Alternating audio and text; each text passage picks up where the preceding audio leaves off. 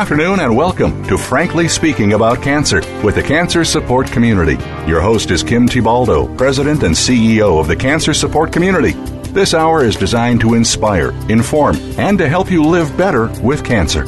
Now, here's your host, Kim Thiboldeaux.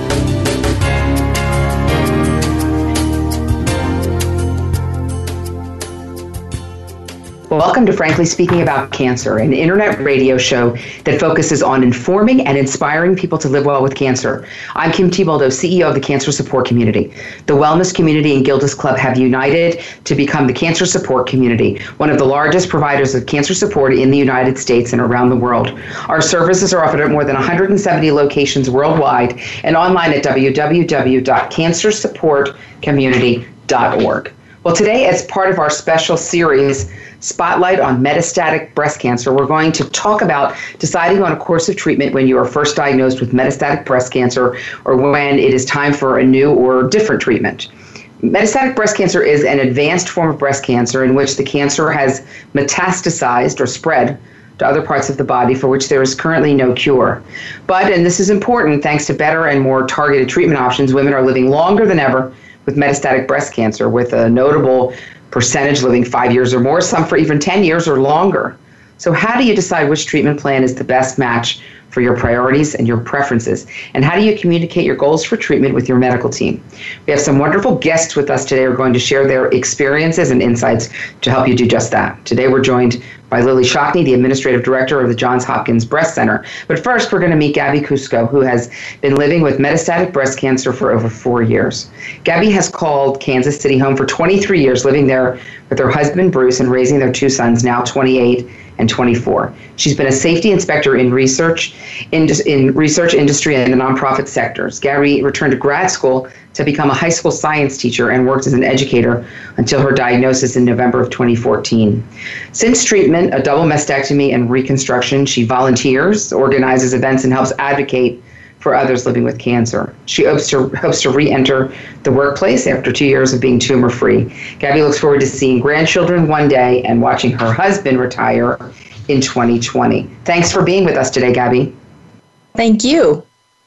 So, Gabby, let's, let's do a little history here. Um, you had been going for annual mammograms, but it was actually a self exam that led to the testing that confirmed a diagnosis of metastatic breast cancer. Can you walk our listeners through what happened there? Well, I, I thought I was doing everything I was supposed to. I was going for my um, annual mammograms, and each time it was very frustrating because um, I have extremely dense breast tissue, and they couldn't really read the screens. It just looked like the the films just looked like snow. Um, and so they would typically repeat the uh, scans, the mammograms, and just kind of send me on my way. And nobody seemed to really. It was just sort of like I was going through the motion, but I wasn't really getting any assurance that it was it was effective. Mm-hmm. Um, my uh, nurse practitioner would give me annual digital exams where she would manually try to feel for any unusual lumps, but my breasts were extremely large and extremely lumpy. So I decided I needed to be doing regular visual checks on my breasts and uh, to try to map it out as best I could. And it was a visual check where I did see a change in the shape of my breast. Mm. Mm. And then that led you back to the doctor. Right. I actually, on my lower left quadrant, um, uh, when I raised my arms up, I could actually feel like I could see a dimpling where the, the, the skin was actually somewhat pulling in. Hmm. And and then um, they sent me to uh, get another uh, mammogram, which of course didn't show anything and then sent me a couple steps down the hall for a sonogram and boom they found a giant tumor. It was the size of a double a battery. Mm. wow wow. So gabby i know that a lot of patients feel very overwhelmed with the amount of information they need to get and, and process when they're diagnosed with cancer. How did you approach learning about your cancer? Where did you start? Um, well, you know, I'd, I'd always tried to understand what my friends and family members who were going through various cancers and what their treatments were, uh, and listening. And I have a scientific background, so a lot of the terms and stuff kind of stuck in my mind. Um, but I wasn't familiar with metastatic breast cancer. Mm-hmm. And so the research that I got off the internet at that time, about four years ago, um, it was not a happy report on um, the longevity of people with stage four cancer. And um, uh, I went to um, a resource that uh, the University of Kansas hospitals have um, called Turning Point and got some information from them, and eventually found um, myself at Gilda's Club, where I found some of the best information on metastatic breast cancer. Mm, wow. I know that a social worker at, at, at that Gilda's Club, um, or one of our support centers in Kansas City, where you were getting emotional support while on treatment, recommended that you meet with a treatment decision counselor. I know we have a program called Open to Options that helps with decision making. So, did going through that program help to kind of reduce your anxiety, give you more control? I mean, what was the benefit to you of going through that Open to Options program? Well, um, I one of those people that kind of suffers from white coat syndrome. So I'm always intimidated in the presence of my doctors. Um, don't always find the words that I really want to speak to them, or they speak to me and I don't feel like I'm completely understanding or uh, retaining the important part of what they're saying to me. So, um, this program, when I heard about Open to Options, I knew that it was something that I needed. I just needed to become my own advocate. Um, I had had a couple of nurse advocates uh, through my insurance company, but they kept changing and there wasn't consistency. And then the program got dropped. So I was kind of confused about, you know, who was going to guide me through this process. And I came to realize it was going to be me. Yeah. Yeah, and that's really a lot of what we do at the cancer support community is to teach folks to be their own best advocate and sort of be a part of the team to help folks find the information um, and the tools and the resources that they need to kind of uh, you know navigate through the uh, you know through the cancer journey. Um, but Gabby, tell us what did you learn from your work with the counselor? How did you new, use the knowledge? The skills in communicating with your medical team. Do you still use those skills? I mean, was it a, a really a skills building exercise for you?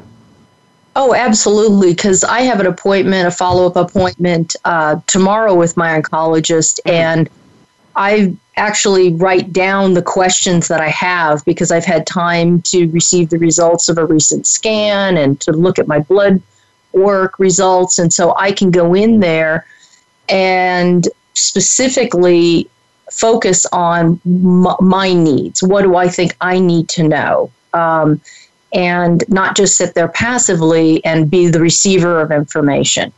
I also want to return to the workplace and I want to see the reaction of my oncologist when I say I want to go back to work full time, you know, and he knows what my health situation is. Mm-hmm. Mm-hmm. So you're preparing for that conversation now. I am, and I also wanted to say that when I uh, sat with the the social worker who was very experienced in helping cancer uh, patients in open to options, I was able to purge myself of mm. all the questions, and it was very cathartic. There were a lot of tears. And with the help of the counselor, I was able to prioritize and categorize the questions for the oncologist and for the surgeon because at the time that I met with them, I was working with a, a breast surgeon. I was about to have my mastectomy, and um, I had requested a double mastectomy because of um, problems I had had with neck and arm pain as a result of having very large breasts. And um, she scheduled me for a single. Mm. So she wasn't really hearing me and listening mm-hmm. to me. So I had we had to cancel that surgery. I had to go back to her and tell her no, I really did ask for a double, and we had to reschedule it. And I think that my finding my way to open it uh, uh, open to options actually helped me advocate for the surgery that I wanted. Wow, that's um, it's amazing. You know, just getting those skills that you can carry kind of through the whole cancer experience. Um, you know, Gabby, and you told us that that meeting with the treatment decision counselor was one part of what you did and continue to do in order to make the best decisions for you and your loved ones. But can you tell us about some of the other actions that you've taken that have helped you through this? Well, I did join a um, living with cancer support group at uh, the, our local clubhouse in Kansas City, Missouri. And I had tried at another um, uh, support facility to meet with people, but for some reason, I just felt um, that the the setting, which was almost like sitting in somebody's living room, was very yeah. relaxed. Um, the setting and the fact that the group leader, the facilitator, was really very generous in terms of just letting us get to know each other and spend time talking about each week what our situation was, welcoming new people into the group, and just sort of bonding. I felt like I found my tribe, if mm-hmm. I can mm-hmm. use that word. Like I found the people who really could kind of relate to what I was going through. And I just found that extremely helpful. Mm, that's really very uplifting. Um, we've only got a couple quick minutes until our break here, Gabby. But can you can you just let us know if we've got folks listening today? Maybe they've just been diagnosed with with metastatic breast cancer. Um, final thoughts that you'd like to share with our listeners, tips, advice that you'd like to share before we uh, end this yeah. uh, segment. Yeah. Well, I've heard this term uh, to find your new normal because I'm on the um, uh, two different types of estrogen blockers, and one of them uh, they even use in their commercial. You know, you've got to find your new normal. I had no idea what that meant, but now after taking these meds for about three years, I realize that it's how do I manage my hot flashes? How do I manage getting repeated UTIs? What do I do to relieve joint pain? What do I do to reduce my risk of infection? What do I do to reduce the um, osteoporosis that comes with taking um, estrogen blockers? And what do I do to alleviate myself from fatigue?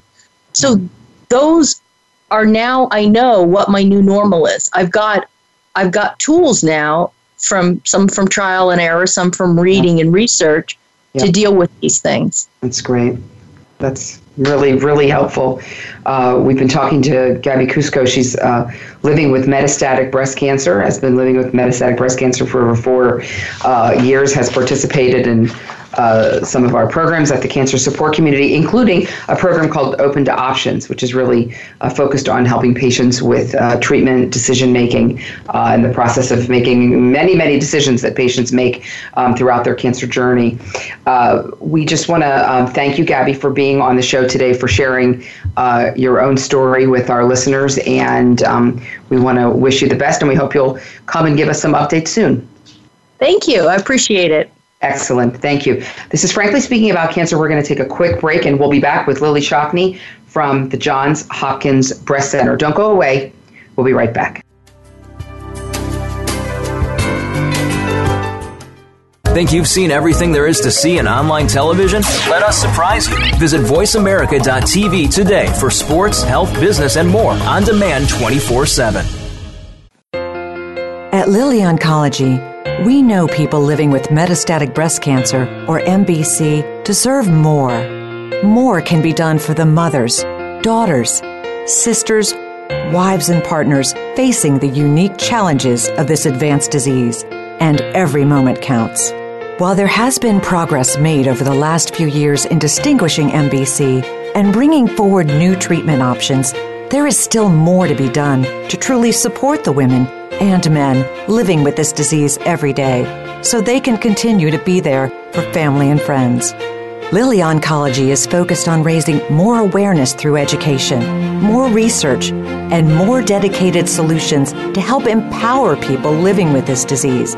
Because together, we know we can do more for MBC. This content is selected by the Cancer Support Community and is funded in part by Eli Lilly and Company. People living with breast cancer often find it difficult to ask for help, and many of the people in their lives want to help but don't know how.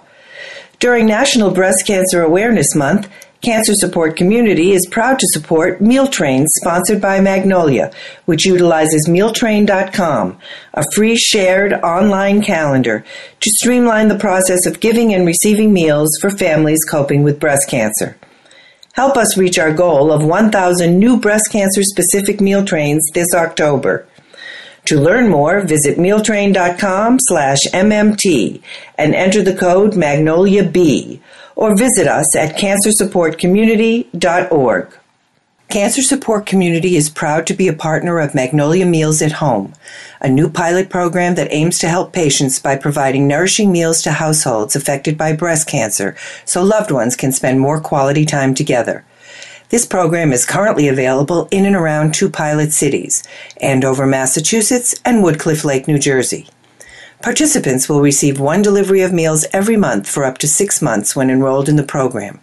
Each delivery includes up to seven meals designed to help meet the nutritional needs of people living with breast cancer and 10 meals for family members.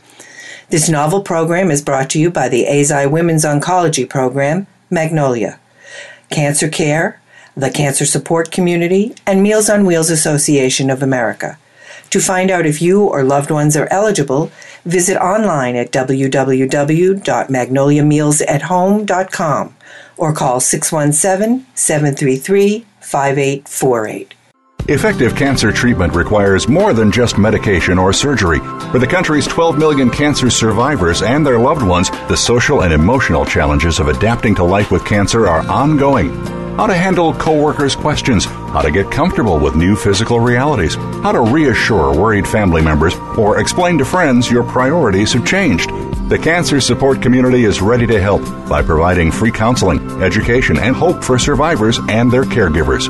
Whether online or at over 100 locations around the world, the cancer support community is ready to offer the support you need to live a better life with cancer. For more information on support groups, publications, nutrition, exercise programs, and more, call 1 888 793 9355 or visit us online at www.cancersupportcommunity.org.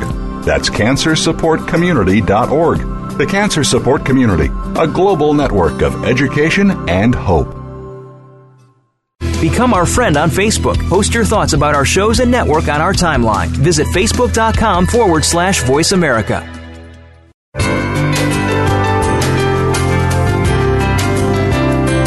You're listening to Frankly Speaking About Cancer with the Cancer Support Community, an inspirational program offering the resources you need to live a better life with cancer. Now, here's your host, Kim Thiboldeaux, President and CEO of the Cancer Support Community.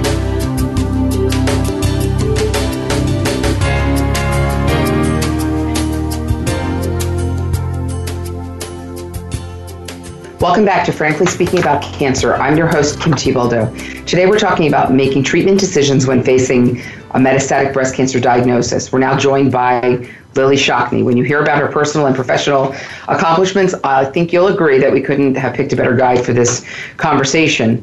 Lillie is the administrative director of the Johns Hopkins Breast Center and a two time breast cancer survivor. She's a registered nurse with a Bachelor of Science in Health Administration from St. Joseph's College in New York and a Master of Administrative Science from Johns Hopkins University in Baltimore. Lillie is an active clinical researcher with a focus on quality of life issues for survivors, as well as a strong advocate for patients with stage 4 breast cancer. She has received 46 national and six state awards, including being chosen by Johnson & Johnson as the most most amazing nurse in America.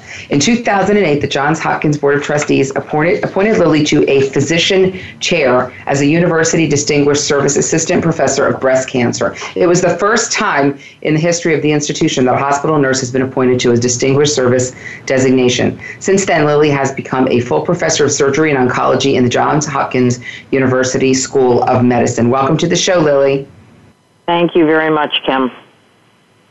Before we jump into the process of making treatment decisions, Lillie, I'd like to talk about the mindset in which these decisions are likely being made. There are other decisions that people make in their lives uh, that may have a steep learning curve in buying a house, maybe applying for a first mortgage. And even though that process is difficult, complex, overwhelming, it doesn't happen under the stress and anxiety of a life threatening and life changing diagnosis. So, so Lillie, what do you usually tell people who are just being diagnosed with cancer, particularly with metastatic cancer? So first, I tell them to breathe because uh, it is mm-hmm. overwhelming. They're in a state of shock.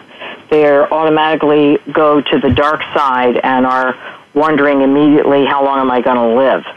Uh, I want to make sure that the patient and their family does understand the difference between uh, an earlier stage breast cancer and stage four breast cancer from a treatment perspective. That we're not looking at the ability to cure but we do have ways in which we can treat this as a chronic disease like diabetes, heart disease, etc. And our goal is to get it into control and have her body and her mind live in harmony with the disease. And to not go surfing on the internet looking at every single website that has something to do with breast cancer or metastatic breast cancer because they will drown in it and they don't know which sites have credible information versus mm inaccurate information. Uh, so connecting up uh, with a, uh, an oncology specialist who can review with them. Uh, these are the sites that we think are appropriate to visit.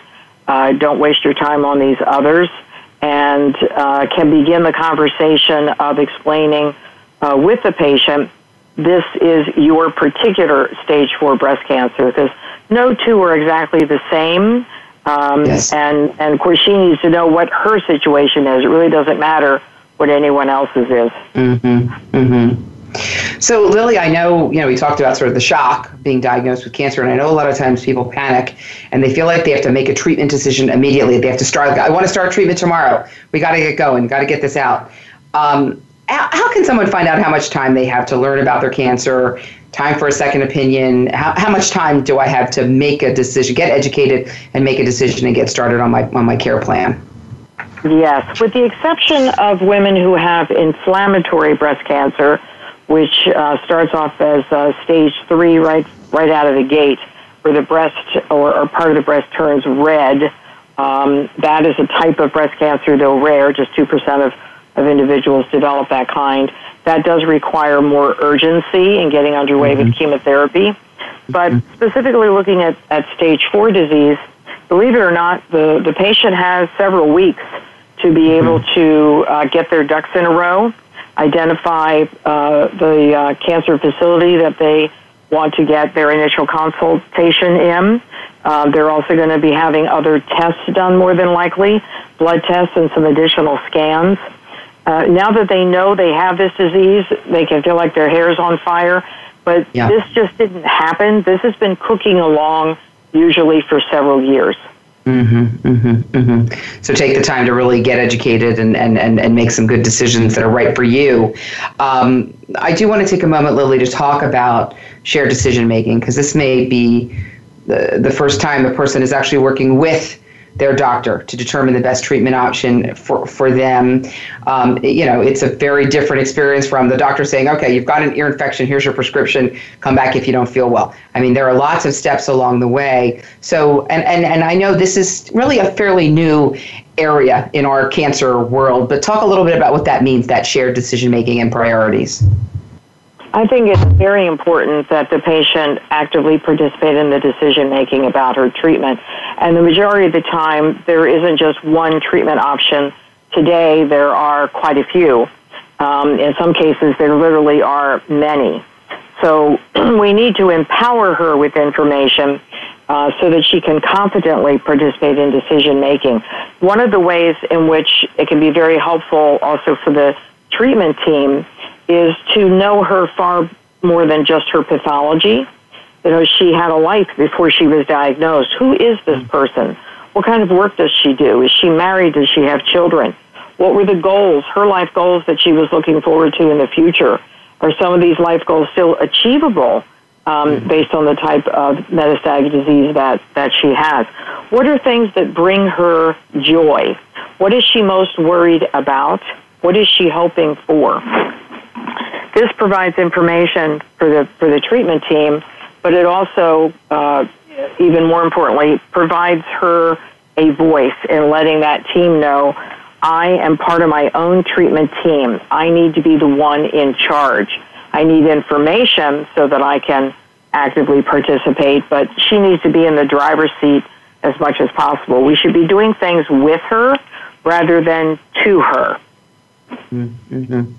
I think those those are that's good language, uh, Lillie. I think for folks to grasp kind of the context of what we're what we're talking about here. Now, Lillie, we know that women are, you know, the good news is they're living longer than ever with with metastatic cancer, um, but it's still metastatic breast cancer still remains an incurable disease. So, with that in mind, knowing that the the goal of treatment is really not cure, what is the goal of, of, of, of treatment options? What are we looking to gain from from treatment? What we're hoping to accomplish is to have her obviously live longer with good quality of life. And depending on the uh, prognostic factors of her particular uh, disease, some women are living several decades in harmony with their breast cancer. Other women may have a shorter uh, trajectory of time and may only, frankly, survive for a few months.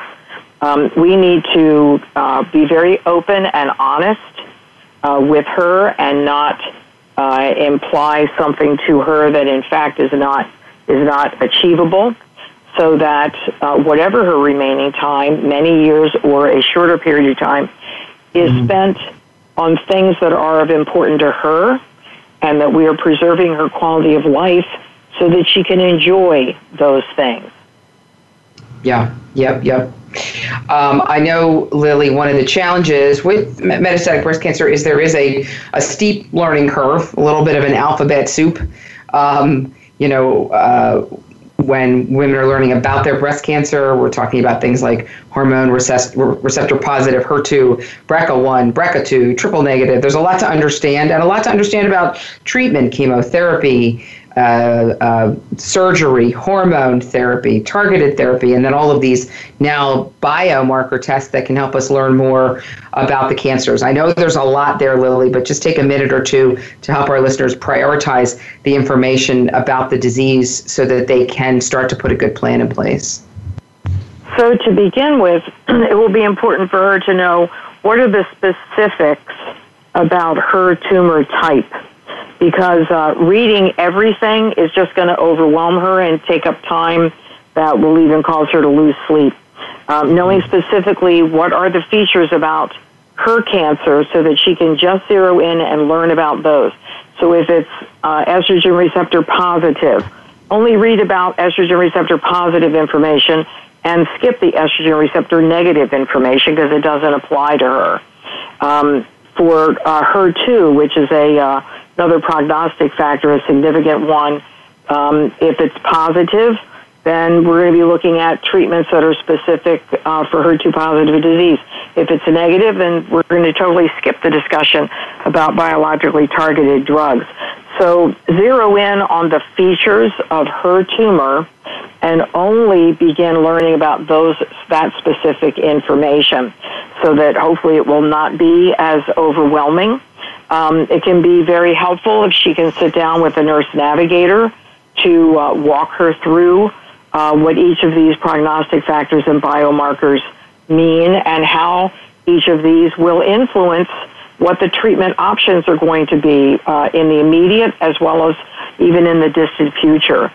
Um, the, the more that we understand from a science perspective about uh, all of the features of a tumor, the more opportunities they are to uh, to be able to potentially even participate in clinical trials um, that uh, that that may give her a little bit of an edge um, on uh, on getting to take something that uh, is part of clinical research. Uh, it's either as good as standard of care today, but it might even become the new standard of care in in the future. So each of these biomarkers and prognostic factors carry its own weight um, into whether it's good news or bad news and what we need to do about it in order to get this disease in control and have her uh, live in harmony with it. Mm, mm, a great, uh, great advice and a great uh, summary, Lillie. We're going to take a, a, a, short commercial break here. Um, uh, we've got a lot more to talk about with Lillie Shockney. Uh, she is the administrative director of the Johns Hopkins uh, Breast Center. She herself uh, is a two time cancer survivor. We are talking specifically today uh, about metastatic breast cancer, about diagnosis, about treatment, about decision making, about ensuring that the patient's preferences and priorities are put forth uh, in the conversation with the medical team. This is Frankly Speaking About Cancer. I'm Kim Thiboldeaux. We're going to take a quick break. Don't go away. We'll be right back. Think you've seen everything there is to see in online television? Let us surprise you. Visit VoiceAmerica.tv today for sports, health, business, and more on demand 24 7. At Lilly Oncology, we know people living with metastatic breast cancer, or MBC, deserve more. There has been progress made over the last few years in bringing forward new treatment options, but there is still more to be done. Lilly Oncology is focused on raising more awareness through education, more research, and more dedicated solutions to help empower people living with this disease because together we can do more for MBC. This content is selected by the cancer support community and is funded in part by Eli Lilly and Company. Cancer Support Community is proud to be a partner of Magnolia Meals at Home, a new pilot program that aims to help patients by providing nourishing meals to households affected by breast cancer so loved ones can spend more quality time together. This program is currently available in and around two pilot cities, Andover, Massachusetts and Woodcliff Lake, New Jersey. Participants will receive one delivery of meals every month for up to six months when enrolled in the program. Each delivery includes up to seven meals designed to help meet the nutritional needs of people living with breast cancer and 10 meals for family members. This novel program is brought to you by the Eisai Women's Oncology Program, Magnolia, Cancer Care, the Cancer Support Community, and Meals on Wheels Association of America. To find out if you or loved ones are eligible, visit online at www.magnoliamealsathome.com or call 617 733 5848. Effective cancer treatment requires more than just medication or surgery. For the country's 12 million cancer survivors and their loved ones, the social and emotional challenges of adapting to life with cancer are ongoing how to handle coworkers' questions, how to get comfortable with new physical realities, how to reassure worried family members, or explain to friends your priorities have changed. The cancer support community is ready to help by providing free counseling, education, and hope for survivors and their caregivers.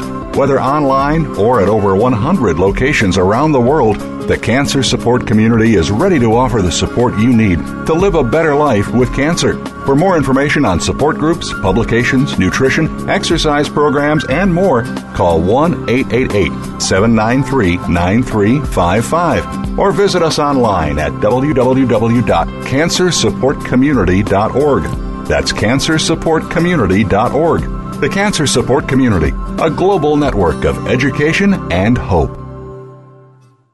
Become our friend on Facebook. Post your thoughts about our shows and network on our timeline. Visit facebook.com forward slash voice America.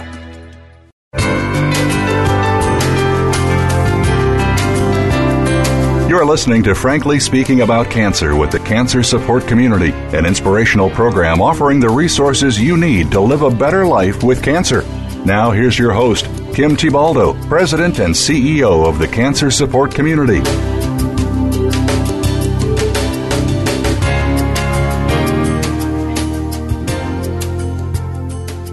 Welcome back to Frankly Speaking About Cancer. I'm Kim Thiboldeaux, and today's episode is part of our special series, Spotlight on Metastatic Breast Cancer. Today, we're focusing on making the best treatment decisions possible when facing a metastatic breast cancer diagnosis. We're extremely lucky to have with us Lillie Shockney. Lillie has been the administrative director of the Johns Hopkins Breast Center since 1997. She is also a two time breast cancer survivor. She's a published author and a nationally recognized speaker on breast cancer, having written 15 books and more than 300 articles on the subject.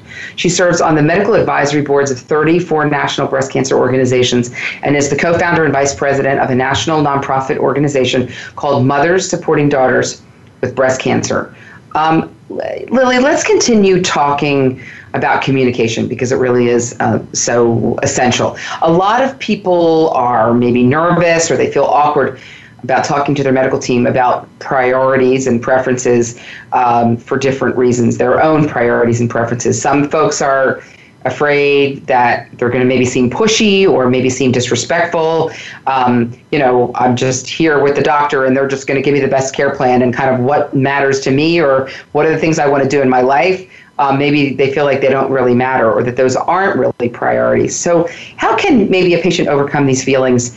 Open up a good line of communication with their doctor and really understand that what matters to them is is what matters to the doctor at the end of the day, and how that will guide the treatment plan. So, uh, initially, she should, um, first of all, write down what her talking points are going to be uh, mm-hmm. before she even goes. Having um, a, uh, a, a, script, in essence, to uh, uh, help her in, uh, in communicating this information. And the first thing that she needs to communicate to them is who is she? Um, the, the treatment team knows her from her pathology. They know her from her scans, but the, that means that they only know her medically. Uh, they need to know that she's 40 years old, she's an elementary school teacher, that she's in the process of getting a divorce, she has a nine year old with autism, and uh, her mother is considering moving in with her now that her mother has found out that she has metastatic breast cancer, and she doesn't want her mother moving in with them. Um, so that mm-hmm. that's a, a key part of who who she is. Second is in looking at you know what her priorities and, and preferences are, is going to be tied to what are her goals of care. Um, some patients may say, well, I, I, I'm planning on a miracle, so I want you to create the miracle. We can hop on that wagon uh, and pray for a miracle, quite frankly, and I certainly do, and I do that with the patients that I see and take care of. Um, however, we always have to have a backup plan. Always have to have a plan B. So if we're not going to be able to be in that less than, far less than 1% of individuals, uh, then uh, what's going to be important to her while she is going through treatment? Part of that is going to be what her life goals are short term goals as well as long term goals. Um, a short term goal may be that she wants to be here to see her uh, daughter graduate from high school, and her daughter is going to graduate in three more months. That may be very realistic to be able to, to feel good and achieve that goal. She may, however, say, Well, my daughter's four years old right now, and I want to be here for her wedding. That's a, mm-hmm. a very long term life goal, and that's going to require a very different discussion in, in asking the doctor, would it be possible that I could actually be here then? Um, mm-hmm. And she needs to ask the doctor to be honest. Uh, all of us need to be optimistic for as long as it's realistic. But we also need to understand what are some of her milestones that may be coming up in the coming months that we need to dovetail with a treatment plan. Let's say, for example, that there is a, a graduation. Um, it would not be a good idea for the oncology team to start her on a new therapy that carries a 95% probability of her having diarrhea and putting her on that new drug three days before that graduation. So mm-hmm. she needs to have her milestone short term goals preserved meaning that we need to work around them so that we do preserve them and don't derail them. But also, um, understanding from her how does she define quality of life? Uh, we all define it differently, and we should not be attempting to define it on her behalf. We each have our own our, our own description as to what mm-hmm. that is like. Mm-hmm. Mm-hmm. Certainly, the treatments that she's going to be uh, receiving and considering she needs to make it very clear that she does want to participate in the decision making. That uh, if she can be on an oral medication instead of something that she needs to receive via IV every week, uh, that may be important to her so that she has more time with her family and less time in the infusion center. Um, mm-hmm. How does she want to learn and understand the risks and benefits of specific treatment options as well? Some people want lots of detail. Tell me every single yeah. thing. Some people want statistics because that's the way they think. Um, right. Others uh, don't want that degree of information. They want to know perhaps what the most likely side effects are, and they want to know how are those side effects going to be hopefully effectively managed. Um, we need to uh, encourage patients to, to speak up and say, so you tell me I'm going to have nausea, you tell me I'm probably going to have diarrhea. What are you going to do to help me diminish those side effects rather than expect me yeah. to just endure those side effects? I mean, this is 2018. We have yes. ways of controlling side effects today. Yeah, yeah. I think all, all really great tips, Lillie. Um, appreciate that. Uh, I want to get to another area that sometimes makes a patient feel awkward um, and that is getting a second opinion. Some patients think, oh, maybe the doctor thinks I have a lack of faith or trust in them, or, you know, will this impact how the doctor's treating me? Or talk to us a little bit about second opinion. Should everyone get them? Is it appropriate to seek a second opinion at maybe another hospital, another city, another institution? And what are the benefits of that? When someone's dealing with stage four breast cancer, I want them to get a second opinion. Mm. Uh, and they have time to get a second opinion uh, mm-hmm. too. Um, we're talking about her life, and uh, it's awfully important that uh, she feel confident in the treatment team taking care of her, working with her. She also needs to feel confident in the recommendations for the treatment options that, that have been offered to her. Uh, mm-hmm. Going to a uh, NCI designated comprehensive cancer center would be the ideal environment for getting a second opinion because they'll have the whole breadth of what the uh, what the options are. Um, but uh, at, a minimum, to to go and seek a second opinion, in telling her physicians and uh, and other members of the treatment team that she wants to do this, she should not feel embarrassed. She should not feel like she's breaking some rule. As a matter of fact, um, the best thing she can do is to say, I'm planning to get a second opinion. Um, I'm sure that you support me um, in doing that. And that doctor's response should be absolutely. Um, mm-hmm. I, I, totally support you getting a second opinion. May even recommend uh, some large uh, facilities where uh, where mm-hmm. they know that there are uh, oncology specialists who specialize in stage four uh, breast cancer. Now, if that mm-hmm. patient is saying these things to their doctor and says, I'd like to get a second opinion, and that doctor says, Well, I don't know why, mm-hmm. or mm-hmm. quite frankly is sarcastic in saying, Well, good luck with that, mm-hmm. get away from that mm-hmm. person. Mm-hmm. that person yeah, that's is not the right in your court. Yeah. Yep. Um, they've got their own insecurities, and you just need to leave them insecure and go elsewhere in, with, with people that are going to that are going to do right by you. Perfect, perfect, because it really is a standard to go out and get that second opinion, especially it with is. the complex diagnosis. Let's just quickly, I know it's a topic we could have a, a, whole show dedicated to this topic, Lillie, of clinical trials, but let's just take a minute or two as we as we come up to our next break. Um, can you first of all tell our listeners what is a clinical trial and you know, is it something they should be asking for? Should they consider it? Um, I know one one one concern people think is, oh, am I going to get a placebo? Am I going to get a sugar pill? You know, in a in a, in a trial. Um, I think another. Uh, oftentimes, folks also think, you know, are the cost of the trial going to be paid for? Is it is it maybe going to be better than a standard treatment I'm going to get? So just take a minute, Lillie, to educate our listeners about clinical trials. Well, I'll first tell you I am a big fan of clinical trials, and even I seek out clinical trials to participate even today uh, as a mm cancer survivor and a long-term cancer survivor. The intent of a clinical trial is to test an innovative way of delivering treatment, and in some cases, it actually may even be a diagnostic test. Could be um, what the clinical trial is about, but in most cases, for cancer, it usually is an innovative treatment that, based on the research done to date, has been proven to demonstrate that it is as good as standard of care or potentially even better than standard of care. The only way that we can improve the care for patients, develop new drugs, develop new uh, imaging uh, methods, uh, even new pathology tests to better understand the nature of the tumors is through clinical trials. Uh, for example, sentinel node biopsy is one that many breast cancer uh, patients would be familiar with of uh, identifying the specific lymph node that if cancer were to travel from the breast elsewhere, it needs to go through what's called the sentinel node in order to get there. And if we go back 25 years ago, uh, we didn't have sentinel node biopsy capability. Mm-hmm. So the only way we could figure out if the cancer had spread to any lymph nodes was to take all the lymph nodes out under her arm.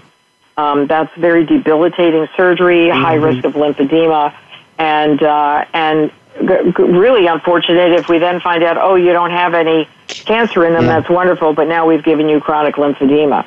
That is an yeah. example of uh, a clinical trial that was done yeah. uh, that resulted in a wonderful change in uh, uh in that in that treatment in that uh, clinical pathway. Yeah. To yeah, absolutely. Uh, how to identify the node and then just remove that one node. Remove that. Yeah. The, um, um, Lillie, we're going to take, uh, we're moving towards our break here. I know we've got, I think, a lot more to cover on this subject. So um, let me let me move towards our break here, and then we can pick this up uh, after the break. A lot more to discuss with Lillie Shockney from Hopkins. Uh, this is frankly speaking about cancer, and the cancer support community is proud to create and bring you this important series on metastatic breast cancer, and appreciates Lilly Oncology for providing the educational grant uh, to make this program possible. This is frankly speaking about cancer. A lot more to talk about with Lillie Shockney. We're going to take a quick break. Don't go away. We'll be right back. Think you've seen everything there is to see in online television? Let us surprise you. Visit VoiceAmerica.tv today for sports, health, business, and more on demand 24 7. At Lilly Oncology, we know people living with metastatic breast cancer, or MBC, deserve more. More can be done for the mothers, daughters, sisters, wives, and partners facing the unique challenges of this advanced disease, and every moment counts.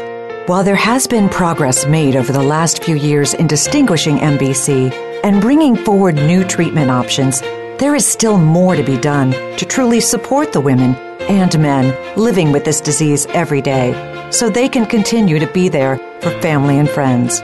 Lilly Oncology is focused on raising more awareness through education, more research, and more dedicated solutions to help empower people living with this disease. Because together, we know we can do more for MBC. This content is selected by the cancer support community and is funded in part by Eli Lilly and Company. Cancer Support Community is proud to be a partner of Magnolia Meals at Home, a new pilot program that aims to help patients by providing nourishing meals to households affected by breast cancer so loved ones can spend more quality time together. This program is currently available in and around two pilot cities, Andover, Massachusetts and Woodcliff Lake, New Jersey. Participants will receive one delivery of meals every month for up to six months when enrolled in the program. Each delivery includes up to seven meals designed to help meet the nutritional needs of people living with breast cancer and 10 meals for family members.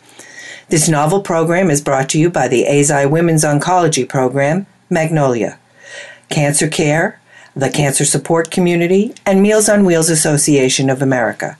To find out if you or loved ones are eligible, visit online at www.magnoliamealsathome.com or call 617 733 5848. Effective cancer treatment requires more than just medication or surgery. For the country's 12 million cancer survivors and their loved ones, the social and emotional challenges of adapting to life with cancer are ongoing how to handle coworkers' questions, how to get comfortable with new physical realities, how to reassure worried family members, or explain to friends your priorities have changed. The cancer support community is ready to help by providing free counseling, education, and hope for survivors and their caregivers.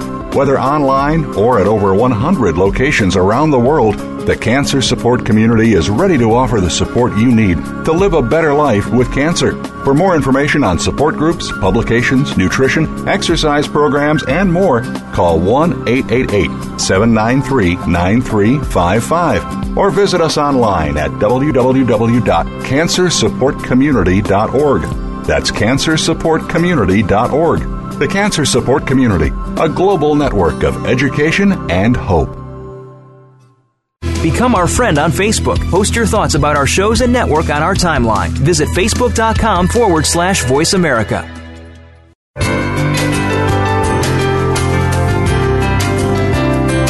You're listening to Frankly Speaking About Cancer with the Cancer Support Community, an inspirational program offering the resources you need to live a better life with cancer. Now, here's your host, Kim Thiboldeaux, President and CEO of the Cancer Support Community.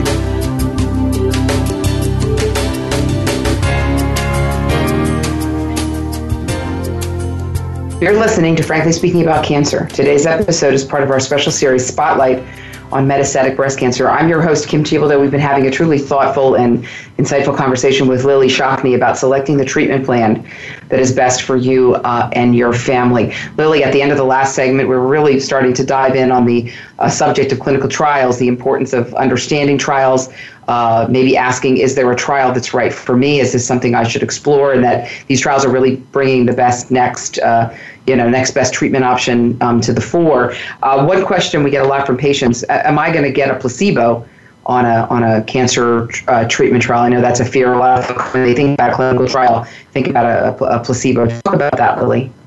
Yeah, so they're not going to be getting a placebo. They're going to be getting real drug. Um. They may be in a study that compares a combination of drugs uh, to a different combination of drugs that would be the only time that one of those medicines might be a placebo, where they're getting cancer drug X plus a placebo versus cancer drug X and cancer drug Y. Um, it's also important to ask very early on uh, what types of clinical trials may I be a candidate for. The patient mm-hmm. may be a candidate right from the start with, with first line therapy. Um, certainly, uh, the doctor will be discussing clinical trials as treatments progress and the treatments start to no longer work. Um, that is a, an opportunity where uh, physicians usually delve in, in, into a deeper conversation about what types of clinical trials may she want to consider. Um, and if the trial doesn't work for her personally, she mm-hmm. still is leaving it as part of her legacy, quite frankly, because mm-hmm. it's informing scientists uh, what is and isn't going to work, uh, what will and will not benefit other women that come along behind her in the future. So there's something really altruistic to participating in a trial beyond, beyond whether it's going to benefit me personally. There is, yes. Yeah. Yeah. Lillie, let's take a minute or two in our last segment here to talk about, you know, kind of the support system and resources that may be available to patients. We know, for example, patients more now more than ever are struggling with the finances uh, uh, of a cancer diagnosis. They're also struggling. We talked earlier about the challenges of decision making. Who can help them understand, you know, what kind of cancer they have and and what options are available to them. We're hearing more and more patients want information about nutrition. They want to learn about exercise. Talk about what what support resources are available for patients, whether it's maybe inside of their hospital or cancer center or out in the community. I hope that every patient uh, does have a navigator uh, to be able to uh, provide them patient education as well as psychosocial support and access to resources, as well as identify any barriers that she may have. Uh, such as uh, transportation. She may not have transportation to get her appointments or get her treatments done. Uh, financial barriers is becoming huge because of large co-payments and deductibles and navigators are very savvy at being able to provide financial resources from advocacy organizations locally and regionally in order to help her with that. Um, it is the charge, though, however, of the treatment team to not just be discussing risks and benefits, but also cost out of pocket for the patient. Patients uh, do need to know what the expenses are going to be, and that is part of the decision making um, as to whether or not they want to invest, if you will, in this treatment versus another treatment. Uh, it is not unusual today for um, uh, treatments to cost $10,000 a month. Um, or more, and that's a heck of a lot of money with, uh, again, with copayments and, and deductibles. Um, there are a wealth of resources uh, available within most institutions, including uh, nutrition, uh, cancer rehabilitation, uh, psychotherapy, um, even uh, uh, resources such as someone to watch your kids while you're getting your chemotherapy. Um, there are advocacy organizations that can provide transportation, that can even do uh, house cleaning services for you while you're receiving your chemotherapy. Mm-hmm. And navigators are very well versed on these, and I would in particular ask uh, not do I have a navigator, but instead who is my navigator. Mm-hmm, mm-hmm, mm-hmm. Um, Lillie, we are getting towards the end of our show, so I want to just narrow down kind of tips, advice. Somebody's just been diagnosed with cancer. Um, let's say they're going in for their you know kind of first appointment with that doctor. What do you recommend? that they bring with them? How do they prepare for that first appointment? What do they bring with them? Who did they bring with them to prepare and, and, and kind of stay organized, you know, throughout the throughout the duration? So they need to bring someone with them who is going to be involved with their care at home. It could be their spouse, could be their sister, but someone that they're close to and someone that they feel very comfortable hearing this kind of confidential information uh, also being discussed. Ask that individual to be the scribe so that the patient isn't trying to write things down while also listening and processing information. I would put together a list of, of questions uh, looking at what type of, of um, breast cancer is this, where has it spread, tell me the, uh, the features of it, and are these features good features or bad features? And if they're bad, what can be done about them? If they're good, how does that benefit uh, me? Um, oftentimes, patients, the first question they'll ask is, how, how long am I going to live? Rarely will a doctor say, I think you're going to live XYZ length of time. Um, however, mm-hmm. it is mm-hmm. a reasonable question to ask uh, and to say, you know, is this something that I would survive maybe a few months, or could I actually look at planning ahead for my life for several years? That puts you in one in one quarter in the other, and she certainly does have the right to know uh, that information. Uh, she also needs to ask the doctor, how do you go about communicating with me? Um, do you are you mm-hmm. of a style of, of telling me your opinion? I also want to tell you my opinion. Are you going to be open to that? Who else is on my team? Is there a palliative care doctor on my team for symptom management? Is there a social worker to help me if I'm having insurance issues? So that she knows exactly who all is going to be involved in her care, including people that she may never meet. They may be working behind the scenes um, on her behalf. And she definitely wants to sit down with whoever's going to function as her patient advocate, whether that be a navigator, another oncology nurse, or someone else, after that visit, after the doctor has left the room, and, uh, and say, Can you recap for me everything that's just been told me so that I'm clear on it? I also would recommend with her cell phone putting the recorder on and saying, I want to record this uh, because I know I'm feeling overwhelmed. I want to make sure that when I go home, I can listen to everything that was said. Mm-hmm, mm-hmm, mm-hmm. And just very quickly, uh, Lillie, because we are almost out of time, I, I, I, want you to reinforce. You mentioned earlier that the patient should share with the doctor important milestones, uh, things coming up. I've got an important wedding coming up, an anniversary, a graduation, a grandchild um, being born. So you feel like the patient really should bring those things to the doctor's attention so that they can learn what's important to them and what the timeline and milestones look like. Absolutely, because she is far more than her pathology. We know that he may be excellent at determining treatment and, and, and helping her with treatment decision making, but he also needs to know that she has a life and we want her to continue that life. Mm-hmm, mm-hmm. It's great, uh, uh, uh, great advice. Lillie, It's um, been such a pleasure uh, having you on the show today. You really are a foremost um, expert on this topic, and uh, through both your personal and your uh, and professional uh, experience, and so highly uh, regarded in the field and, and a good friend of, of the cancer support community. So we appreciate you coming on today to share your knowledge uh, and wisdom. Um, I, I always seem to have more questions than time on this show, but I think that's especially true uh, with you and the wealth of, of knowledge and expertise uh, that you bring. So I do appreciate you, Lillie Shockney, for being on the show uh, with us today. Um, all of us at the cancer support community are proud to create and bring you this important series on metastatic breast cancer. We're grateful to Lilly Oncology for providing the educational grant to allow us to do so.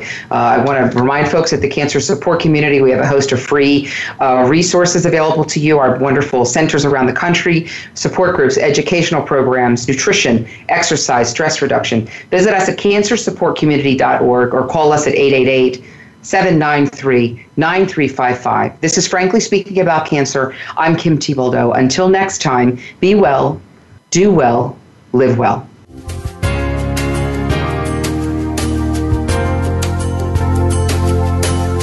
Thank you for joining us for Frankly Speaking About Cancer with your host, Kim Thiboldeaux. We're here for you every Tuesday afternoon at 1 p.m. Pacific Time and 4 p.m. Eastern Time on the Voice America Health and Wellness Network. In the meantime, stay connected online at cancersupportcommunity.org. That's cancersupportcommunity.org.